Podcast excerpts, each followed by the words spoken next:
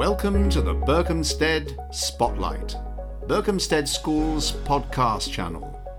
Join our weekly guests from inside the classroom to behind the scenes of our day to day activities through to life beyond Berkhamsted School. Find out what it's really like to be part of our remarkable community. Remarkable community indeed. In this episode of the Berkhamsted Spotlight, we're talking to the Deputy Head Curriculum and Assessment, Nick Kale. So, in this episode, we're going to be talking about something called Power BI, just what it is, how it's used, and how it helps the teaching staff at Berkhamsted. We also have a chance to talk to Nick about his background and how he got into teaching himself. That's all coming up in this episode, so come with me now as we speak to the Deputy Head Curriculum and Assessment, Nick Kale. Nick, thank you for being here and welcome to this episode of the podcast. How are you doing today? Thank you very much for having me, Simon. I'm doing very well. We're just two and a half weeks or so till the end of term, and as you can imagine, it's always one of the busier terms of the year. If not, they're all very busy, but lots of reports going on at the moment and making sure everyone has the right information to make sure they can report in the right way back to the students and ultimately to the parents as well. So busy, busy, but we're looking forward to Christmas. It's always a great time of year, isn't it? It is. It is great fun. Tell me about some of the levels of excitement in school that you're experiencing right now. I mean, you mentioned that you're busy, and of course, I, I understand that. I think a lot of the parents listening to this right now can understand and appreciate that too. But what what are the areas of school life that are, that get increasingly exciting as Christmas arrives? So I think one of the things that we always say that Christmas decorations can't start until the very first of December, so not long to go for that. But one of the bits that lots of students look forward to, and teachers as well, is the celebrations that come towards the end of term, be that house meals that they might have collectively, or of course the school Christmas lunch and carol services, which happen in the next couple of weeks or so. So lots of really great things to look forward to, to then set them on their way for the week or so before Christmas actually starts when we break up for the end of term. Perfect. That does sound very exciting. I share your approach in not having Christmas decorations up before the 1st of December, although I do understand why some schools do it sooner, given that a lot of the children aren't there, of course, up until up until Christmas Day itself. And so you f- kind of feel like you miss out part on part of it otherwise.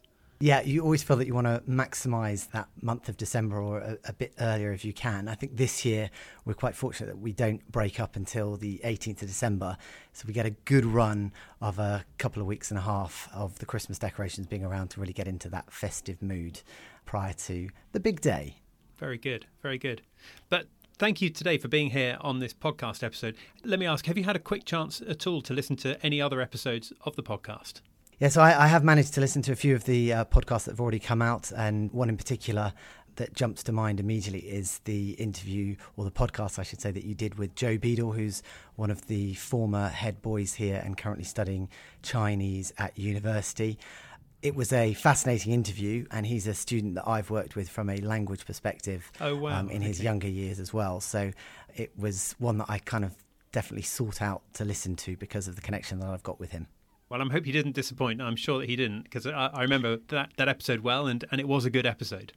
Yeah, it de- definitely didn't, and it's always great to kind of hear a little bit about the students and their reflections back on their time in mm. school now that they're a few years down the line as well. So that was a, it was a very good listen, that's for sure.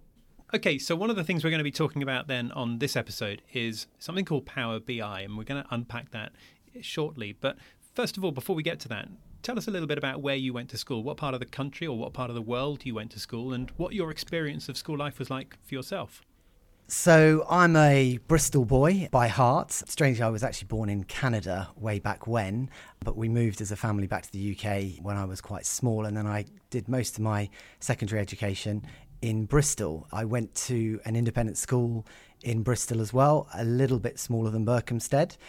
And think a lot of what I was inspired or how I was inspired by my teachers when I was at school led me down the path probably to the path that I'm on at the moment and continuing on in school. It wasn't just inside the classroom that I really enjoyed myself, but it was also all of the extracurricular things that went on made me think that actually maybe this is something that I would like to maybe try and inspire a few others to do from a different perspective as a job. So mm. that's, yeah, Bristol. And then I came to Berkhamsted itself after university and doing my PGCE in 2008.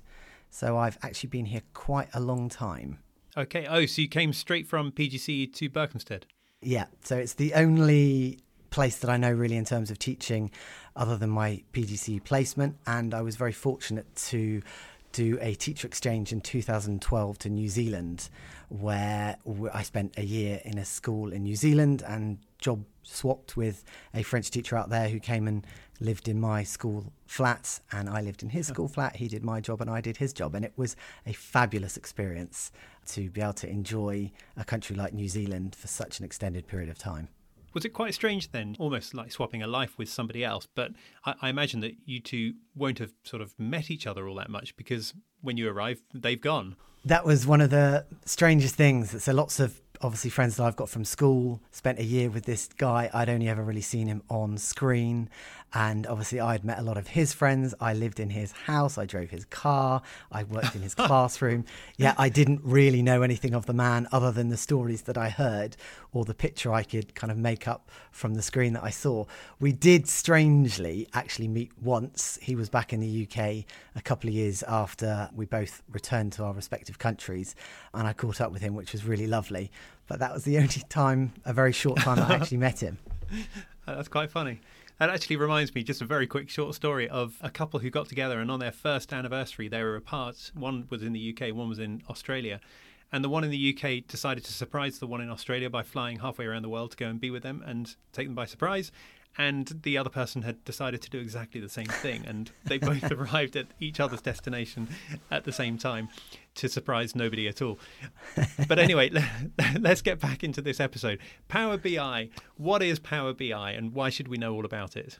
Well, you probably actually don't necessarily know that much about it. It's a Microsoft product. So one would expect that Microsoft might have pushed it out a little bit more and more people know about it in the same way they might know about PowerPoint, I guess Teams, Word, all those kind of things. But Power BI itself, it stands for Power Business Intelligence. Now, you probably would think, how does that link to school in any way? But if I were to describe it as an interactive reporting platform from a data perspective, you might be able to see how some links with school could be made. Essentially, what is it? It is runs off lots of tables in the background that you could see in Excel, but it makes the data very visual and therefore much easier for people to get on board with and understand what it's telling them. Whereas I think traditionally, lots of people would hear about Excel being spreadsheets and not really liking it because it's lots of figures and, and numbers in small little boxes and not being able mm. to make head nor tail of it. But what Power BI will do is take that and make it or allow the user to create their own, I think they'd call it a dashboard, and present the data how they want it to be presented. I see. So is, has this come around because of the fact that people tend to prefer to consume information and data in different ways? Some people will I imagine prefer to see just numbers on a on an Excel spreadsheet, but other people might prefer to see it in a more visual format. Is is that is that the right is, is that the rationale behind it? I think that's probably a, a good rationale behind it. I, I, think there seems to be at the moment, you know, data analytics is it's quite a buzzword or two buzzwords there, and there's a lot more people interested in the data that exists. And in order for people to make head nor tail of the data. They therefore need it in a, an accessible format. And I think this is where it kind of has come into its own because it allows you to find often answers that you're looking for as the user very quickly. And one of the first, I think, Power BI taglines was five minute to wow, that it can show you something that you were not really thinking would exist in that way. Now, I would say, probably from some of the stuff that we have set up from a Power BI perspective, it wouldn't be five minutes to wow. It would be more like 15 seconds to wow. Oh, wow. Okay, right. And, and, and it is, it, it kind of needs to be seen to be believed, but it is, you can find, if I give you a very short example, mm-hmm. for example, you as a tutor in school may have a student in year 11 and they're just about to come up with their GCSE choices, or sorry, their A level choices and you would want to be able to help give them the best guidance possible by looking maybe at all their past reports and, and grade and exams that they've had and the grades that they've got from those exams. And with Power BI, you would be able to look back at sort of five years worth of data in three clicks to find exactly how they've done in French since they were 11 all the way up to 16 and compare their ups and downs and then look oh. at how that compares to all of their other subjects and therefore be able to give them that little bit of guidance to say, oh, have you thought about, do you realize that, you know, this could be a subject that is for you? Whereas traditionally, if this is all held in a database, you have to kind of pick apart single bits of data and then bring them all together, which minds can't really do, or you don't have enough sheets of paper or screens on your computer, whereas this can be all brought into one to allow you to guide that student in, as I say, it's less than 15 seconds, I'd say. It's probably three clicks more so. Right. So I, th- I, think I'm getting on board with this because back in the old days, I, I guess if if I had data in a in a spreadsheet, then if if I was feeling the need to be a little bit fancy and to present this to somebody else or to understand it myself a little bit better, then maybe I might create a graph from that data. But but Power BI will just kind of do all of this for you and then turn that data into meaningful information. Is that right? Yeah, that's that's uh, quite a good description that you've got there. I think you would still find the variety of graphs and you know pie charts and things like that, but what you would have is say, for example, lots of different filters that you could apply to that. You could, you know, just look at one group of individuals being a house and it would represent all of that on one graph. Again, you could quickly click onto another one, just a single boy, and it would show you that. Or you could then, what was one of the key things with Power BI is it's called a drill through option, which essentially Ooh. allows you or takes you off to another page where it gives you lots of in depth information on that bit of data that you have selected. And mm. yeah, all in one place, all in a number of clicks. And it's quite a fantastic tool to work with. Oh, my inner data scientist is preparing to geek out on this and, and get very quite enthusiastic. So, is this is this a tool then just for staff to use to monitor the progress of pupils at school, or do the pupils use it themselves too? Currently, this is something that only staff use, both from a pastoral and an academic viewpoint. There are possibilities of potentially opening this up to parents. We are not there at this stage. There'd be quite a lot of licensing issues that you'd have to somehow get around, but it is a possibility. And big picture, what you would ultimately end up with is real time data that when a teacher would be putting in a grade or something in their mark book, that's the kind of thing that then could be instantly accessed by parents. So they could, in real time, follow the progress of their son or daughter in school. Whereas mm. I think traditionally you have to kind of wait until a, a report comes out, be it in the middle of term or at the end of term. This would be real time at all stages to find out how well they're doing in different subjects or whether they're being praised or whether they've done something potentially a little bit wrong in one subject, you'd be able to find that out all very quickly through the Power BI platform. Oh, I see. Now, one of the things you, you mentioned is the pastoral and academic side. Uh, and I think most people listening to this can understand how this could be very useful for tracking the academic side of things. But how does it help with the pastoral side of uh, school life? So, one of the key roles of tutors here at Berkhamsted School in their day to day interactions with their tutees is to ensure, I guess, that they're progressing as they should from an academic point of view. So, what teachers will be invariably doing in school will be adding at different stages what we'd call merits, which would be, for want of a better description, a pat on the back for some good work that they've done. Now, mm. this would then automatically be kind of displayed in real time on the Power BI itself, and therefore the tutor would be able to follow that um, as they are coming in at different stages when they would then have the chat with the student. Equally, it would show what we call order marks here at Berkhamsted, which is the things which are not done quite so right. This might be potentially disruption to a lesson, maybe, or might have missed a homework or something along those lines. And again, that would be then fed directly through to the tutor, who would then be able to help from a pastoral perspective and take up that conversation with the tutee to find out what went on, how they can maybe put that right, how they can then look forward to making sure that that kind of thing doesn't happen again. Wow. Okay. So, so I've got another question. It might be one that you're not expecting at all, but in this world where companies tend to hold so much information on individuals and and now individuals have that the the, the right to the, the right to be forgotten is, is there any implication? Is there any level of concern that that parents might have that a school might be going too far in the monitoring of students with the collection of data and what happens to that data after children leave? the data, as as you say, everyone has the right to be forgotten. If that were requested at any point, it could be removed. But currently, it's all part of the unique student kind of information. I think a lot of parents would look at it in a, from a very positive point of view because what we're ultimately always trying to do with this data is use it for positive outcomes from a student perspective. There there are obviously other elements of data from a safeguarding perspective that don't feed into Power BI as as, as you could probably imagine, and that stuff does save in a separate database with only those who need access to it having access to it because it is all used from a, a very positive point of view to help guide them as best as possible going forward in whatever direction they're trying to go. So I guess it's a collection of data, but for for positive purposes, and collection of data for integrity as well. And, and, I guess actually it's less about what data is held, but more about how that data is presented back to the people who, who need access to that in order for them to make a meaningful impact on the children in the school. Yeah, exactly. And, and I think one of the things that parents would be very supportive of is using the data productively to help guide the student. And if, if we can do that to the best of our ability, hopefully we're allowing the students themselves to fulfill their potential through our guidance, which I guess is what they hope from a school like Berkhamsted. That's a great couple of answers there to a couple of tricky questions. Sorry about that, Nick.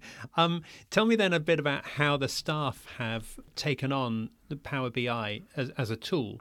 Uh, is it the kind of thing that they that they tend to look at and, and, say, "Wow, this is exactly what we need," or do you ever find that some staff think, "Oh, actually, this is a new thing, and uh, I can't quite get my head around it," or "I don't want to try something new"? So it's definitely a bit of both, without a shadow of a doubt. I, I think it's fair to say that not everyone is always keen on change, but what is clear is that once they do start playing with the Power BI, they the rewards come very quickly to them and they can see the advantages of it and how it allows them actually to probably reduce their own workload.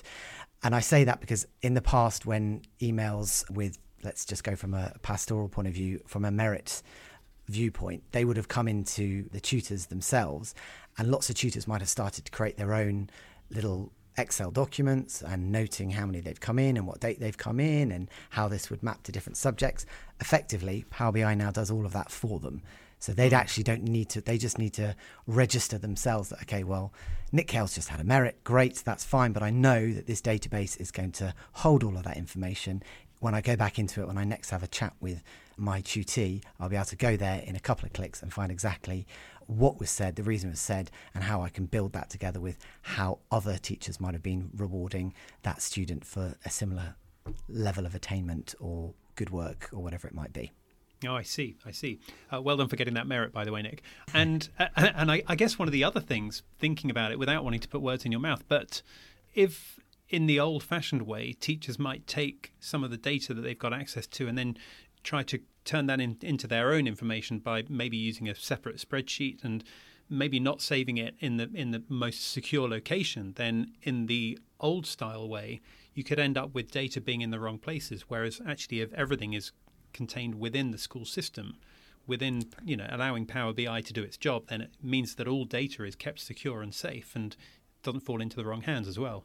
Exactly, and one of the other things with the setup of the Power BI is it's that only those who need access to the data have access to the Power BI. So it's not mm. every single member of staff at Berkhamsted. It's only those on a specific list that we make sure, you know, a needs to know basis so that it doesn't fall into the wrong hands as well. And one of the other things you mentioned is about it reducing the workload for teachers. If, if I know anything at all about teaching staff at Berkhamsted, it's that the concept of reducing workload is is a positive thing because it frees them up in order to be able to do other more meaningful things within the school environment. So surely it's a good thing. Yeah, one thing that I'm very keen on is not necessarily just adding something on to therefore create work for other people. What I'm hmm. hoping mm. is that this will actually reduce their workload because they know it's already there. They'll know they'll be able to get back to it at different stages. They know that a lot of the analysis has already been done for them in an automatic fashion. Therefore, what they they can concentrate on just their you know, main goal maybe in that conversation with a said student. And I think that's the, the key thing for me. If I can help that conversation by providing them with the data that they need at their fingertips, for me, that is kind of job done from a, a data perspective. Very good. I, I genuinely never knew that data could be so interesting on a podcast episode. Nick, two questions we always ask everyone on these podcast episodes. What have you changed your mind about in the in the last couple of years? So I, I think it would definitely be something around COVID and how teachers, probably at Berkhamsted in particular, but maybe more generally as well, have embraced technology for teaching and realizing how effective it really can be with engagement in lessons. I think COVID definitely threw us a bit of a curveball, and the way in which, and I'm going to talk as an example from Berkhamsted here, the way in which colleagues just got on board with the technology and embraced it in such a mm. short period of time to ensure that there was relatively little disruption to the education of the boys and girls at Berkhamsted, I, I think is absolutely fantastic. And how much has been learnt in such a short period of time. And I think people can potentially perceive teaching sometimes to be quite traditional, but I'd say in the way in which technology has been embraced from a educational perspective, I would say that very much they can be at the forefront of development with technology as well.